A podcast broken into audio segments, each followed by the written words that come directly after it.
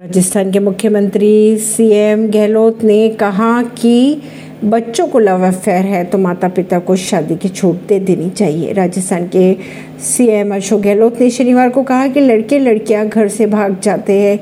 यह नौबत नहीं आनी चाहिए। उन्होंने ये भी कहा कि कई बच्चे आत्महत्या तक कर लेते हैं।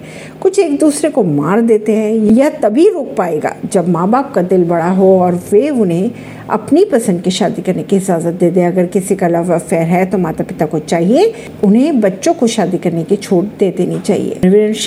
नई दिल्ली से।